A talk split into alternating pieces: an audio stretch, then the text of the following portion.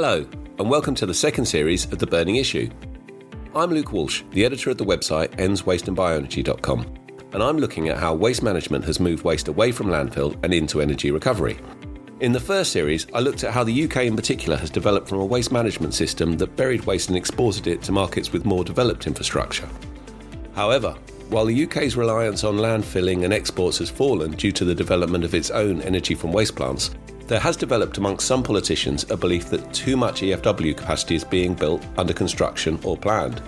As a result, Wales and Scotland have brought in moratoriums on new projects, a move welcomed by NGOs but criticised by those in the industry as the two countries effectively declaring themselves closed for business. On this first episode of the new series, I'm looking at Scotland as I'm speaking to Dr. Colin Church, the person whose two reviews of energy recovery capacity in Scotland led to its moratorium. Colin is an influential figure in the waste sector, and his work and views carry a lot of weight. So let's hear what he has to say.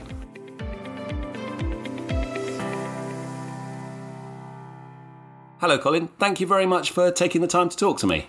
Hi, Luke. It's a pleasure. I understand it's been a very busy time for you recently. Yes, what with one thing and another. Uh, alongside the day job, I've also been doing some work for the Scottish Government looking at the role of incineration in managing waste in Scotland talking about the Scottish Government, today there is breaking news as we're recording this, and it looks like Scotland's First Minister, Nicola Sturgeon, will step down. The details are still unclear, but the second part of your review is with the Scottish Government, and we're awaiting its response. Do you think this will delay the process? it really rather depends on the internal politics of the Scottish government and the, the stance of the new First Minister. I mean, th- this is an issue that's close to the heart, certainly of the Minister that I've been dealing with.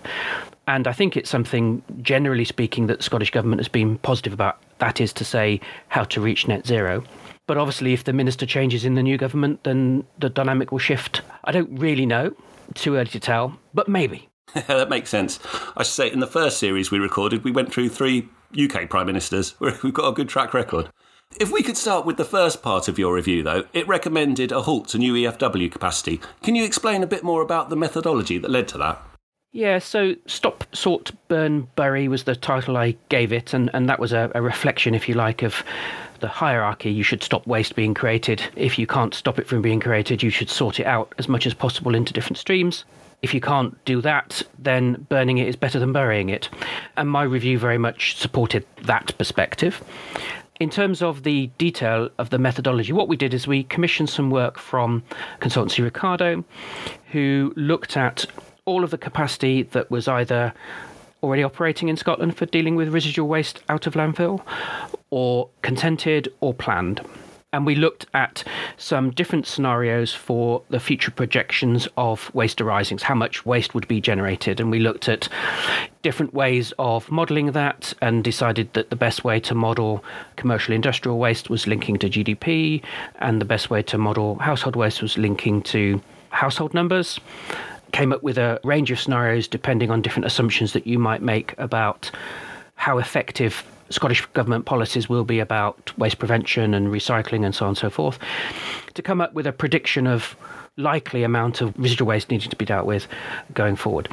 And overlaid this line graph, if you like, with a bar chart of capacity being potentially constructed. And what that showed very, very clearly was that there was likely to be insufficient capacity to deal with Scotland's residual waste up until about the middle of this decade. But very quickly towards the end of this decade, that position would change if everything was built that was in the pipeline. And you'd end up with massive, massive overcapacity. And clearly, what you don't really want to be doing is building multi million pound infrastructure with a lifetime of 25 plus years to deal with a capacity gap that might exist only for a couple of three years. So that was essentially the finding, the methodology, and the conclusion. I must say that I was really grateful to an awful lot of stakeholders in Scotland who provided a lot of information and input to the review, both on capacities and modelling, but on the other aspects of the review as well. I was also really pleased by the reception when it landed. I don't think there was really anyone who fundamentally questioned the messages of the review. That's because they were blindingly obvious once you had them. I agree with you, and I think you've explained the methodology really well there. There were some in the waste sector who said Scotland was effectively closed for business because they wanted to develop more energy from waste capacity, and they said they wouldn't invest in these projects if they didn't see there was a capacity. What would you say to them? It depends on what you mean. If the only kind of business you're interested in is incineration, then yes, there is a limited market for it in Scotland frankly, I would say there's a limited market in the rest of the UK. You know, I've seen reports by other people that suggest that the UK as a whole probably needs only half a dozen more incineration plants to deal with its capacity. And, you know, you could argue whether it's five, six, seven, eight, but it's not a, a bottomless pit, no pun intended, for investment and construction. I think it's also really important to say I am absolutely adamant that waste incineration, energy from waste, has a vital role to play currently in managing our waste, but it's not a long term solution. It is not consistent with a truly circular economy. It's not consistent with net zero. It's not consistent with husbanding our resources in the way that we need to do. You have to have a limit on it, both in quantity and in time. I wanted to ask you, if I could, about gasification equipped plants. There's two developers, Barr and Seat, both have planning consent for such plants. Barr definitely wants to switch to a grate based system, and Seat has yet to move forward on the planning consent it got in 2020 for its phase two. So, are these consented gasification plants creating false capacity? I think you can talk about false capacity in lots of different ways. In the analysis that Ricardo did for us, there were lots of plants at lots of different stages, if you like, of development. And it's absolutely the case that some of those plants do need to be built and uh, made operational. But I don't think it's a gasification versus a different kind of plant argument. I think it's all straightforward energy from waste plants, moving grate, rotating kiln, gasification, whatever it might be. I thought another interesting element post your review was Peel's plastic to hydrogen plant. It was called in by the government saying the review hadn't considered such facilities, and Peel eventually pulled the project as a result. Hypothetically, had your review considered such plants, what would you have recommended? Well, actually, if you read part two, it does talk about this. And basically, what we end up saying in part two of the report is that if you've got a plant that is not emitting CO2 to the atmosphere, and it's converting waste plastic to some other feedstock or any kind of waste to some other kind of feedstock, then it's not the same as a energy from waste plant. It is actually a chemical process plant. And therefore, it could potentially be consistent with what I said in the review and the Scottish Government's targets. It's also important to say as well that one of the key recommendations from the second report is this point about stopping to incinerate plastic a lot of that plastic either is now or will in the future be recyclable through mechanical recycling. But there'll be a fraction of it for which probably chemical recycling, which is effectively what we're talking about in terms of this kind of process, is going to be the best solution going forward. And that needs to not be stopped, if that makes sense. So I think what you're saying is that maybe Peel went a bit too early by pulling their plans and they should have held out for the second part of the review. Ah, uh, you might think that. I couldn't possibly comment. Fair enough. Also, your first review did leave the door open for additional capacity in rural areas. One of the local authorities, the Highlands Council, has long standing plans to build an 80,000 tonne a year EFW plant so its waste doesn't have to travel 200 miles by road to the Dunbar facility. What's your view on that plan and other rural projects? that problem, if you like, of rurality and, and remoteness in Scotland absolutely underpinned that exemption in what I recommended. I do recognise overall, environmentally, it might well be better to have a small scale energy from waste facility that concentrates some of the remoter waste arisings, if you like. I'm not saying it's definitely the right answer but I'm not saying it's definitely the wrong answer. I'm saying that it should be allowed if, on analysis, it does turn out to be the best thing. It's also possible that a better thing for places like that might be a combination of some kind of advanced biostabilization and landfill. But again, you know, that needs to be worked through. I was deeply conscious all the way through the review that Scotland is very heterogeneous when it comes to its population densities and its economic activities and so on. Really quite urban areas and obviously the central belt as a whole, versus some really quite rural areas. It's unlikely that one size will fit all of those. It's interesting you mentioned perhaps more landfill because I was thinking about your review, and the second part of your review, which you have mentioned, talks about how uh, energy recovery has lowered emissions from Scotland's waste, mainly through the diversion away from landfill.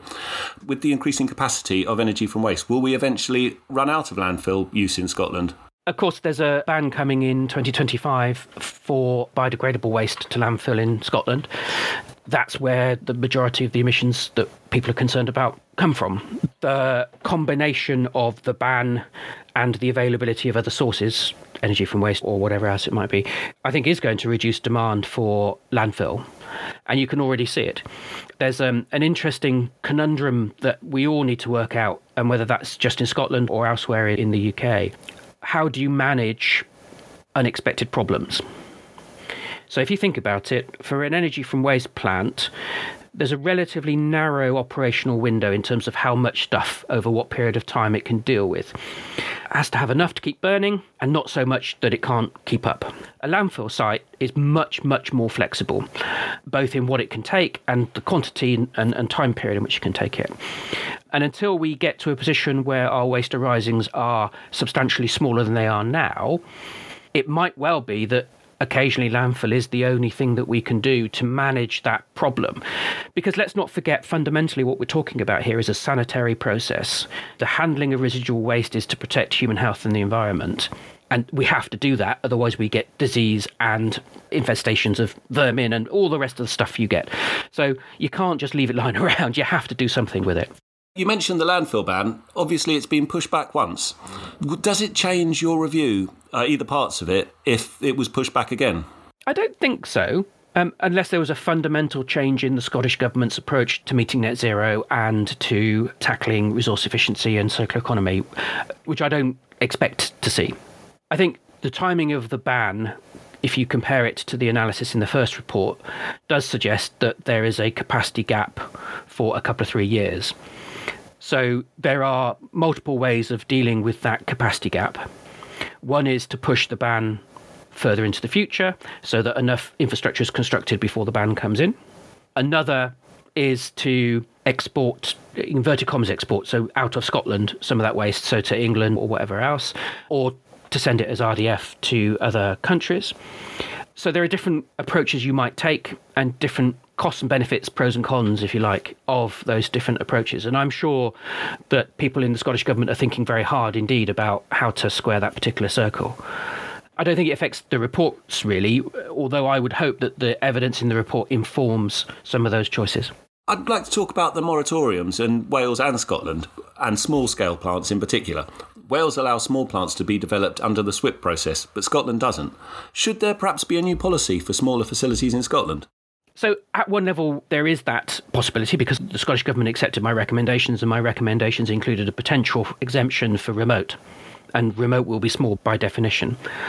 I've not done the in depth work for Wales that I did for Scotland, so I can't compare directly. But certainly the evidence we saw is you don't need those small scale plants in Scotland apart from the rural bit because the larger scale ones will cover the ground nicely. Thank you. That makes sense. And you've touched on this already. You've mentioned the uh, headline grabber from the second part of your review, which was that plastic shouldn't go to energy from waste. I think most people in the industry agree that it needs to be diverted, but there needs to be more investment in other facilities. And you did touch on the chemical recycling. Apart from the Peel one that was in the pipeline, I don't know if there are any other plants in Scotland. Does your review list any plants on that? It doesn't. I know that some people are looking at how to do this kind of thing in Scotland. It's clearly an issue. Don't get me wrong, I, I didn't make that recommendation assuming that somebody would wave a magic wand and all of the plastic would evaporate.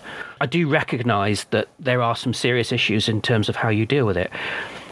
But what I was asked was how do you decarbonise energy from waste? And given that you either stop fossil stuff going in or you capture it when it comes out, those are your two options. And wholesale capture is not going to work for all plants in Scotland anytime soon. The only thing you can do to decarbonise the plant is to stop putting fossil stuff in. It's a logical conclusion.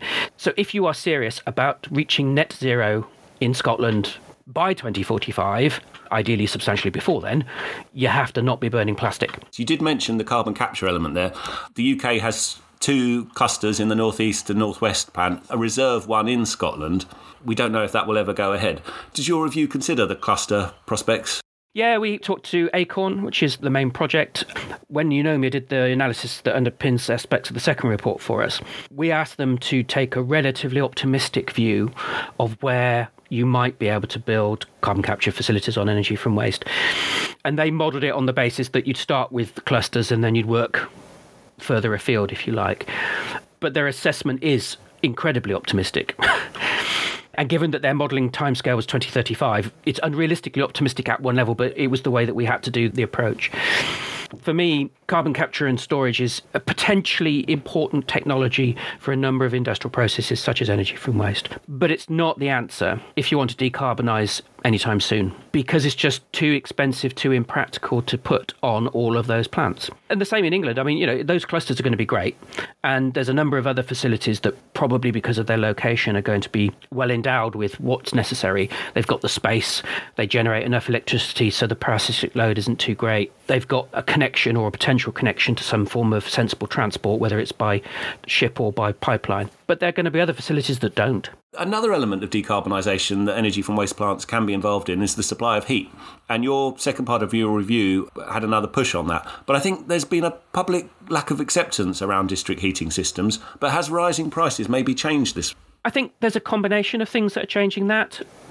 I think rising prices is absolutely, you know, if you can go to your local community and say we can guarantee you 30% cheaper heating or, or whatever it might be for 10 years, then there's going to be much more appetite now than there might have been in the past. That's clearly the case. There are more and more examples of it working in the UK.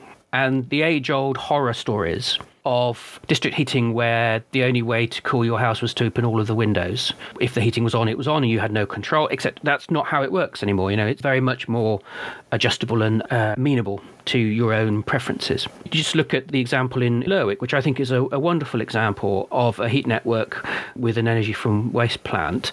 They struggle to keep up with the demand of people who want to join the network because it's such a, a popular thing.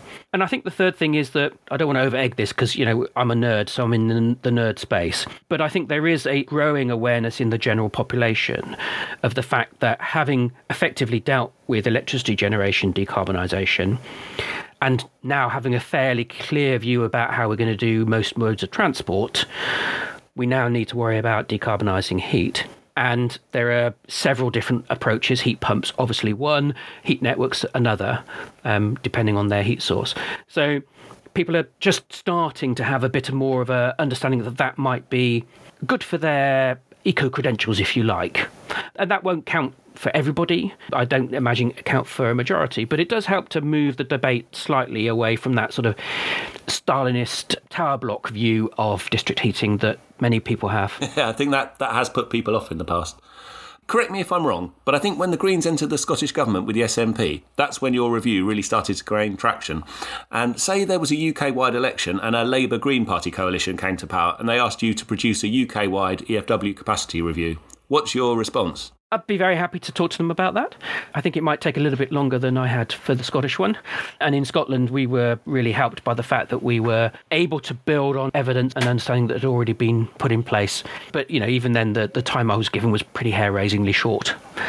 And it's interesting. So if you look at the Climate Change Committee annual report recommendations, it recommends that Wales, Northern Ireland, and England follow the example of the Scottish Government and undertake a proper capacity analysis modelling exercise.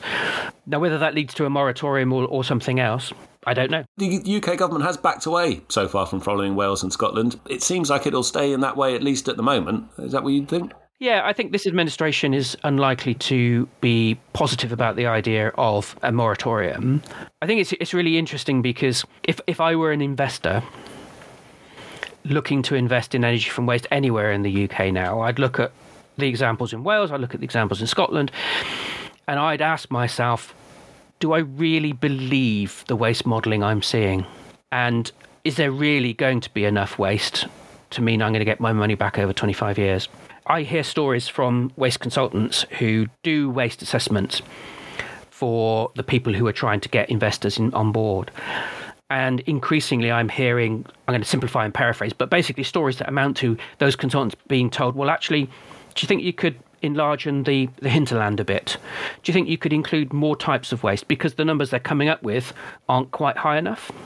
That's okay once or twice, maybe.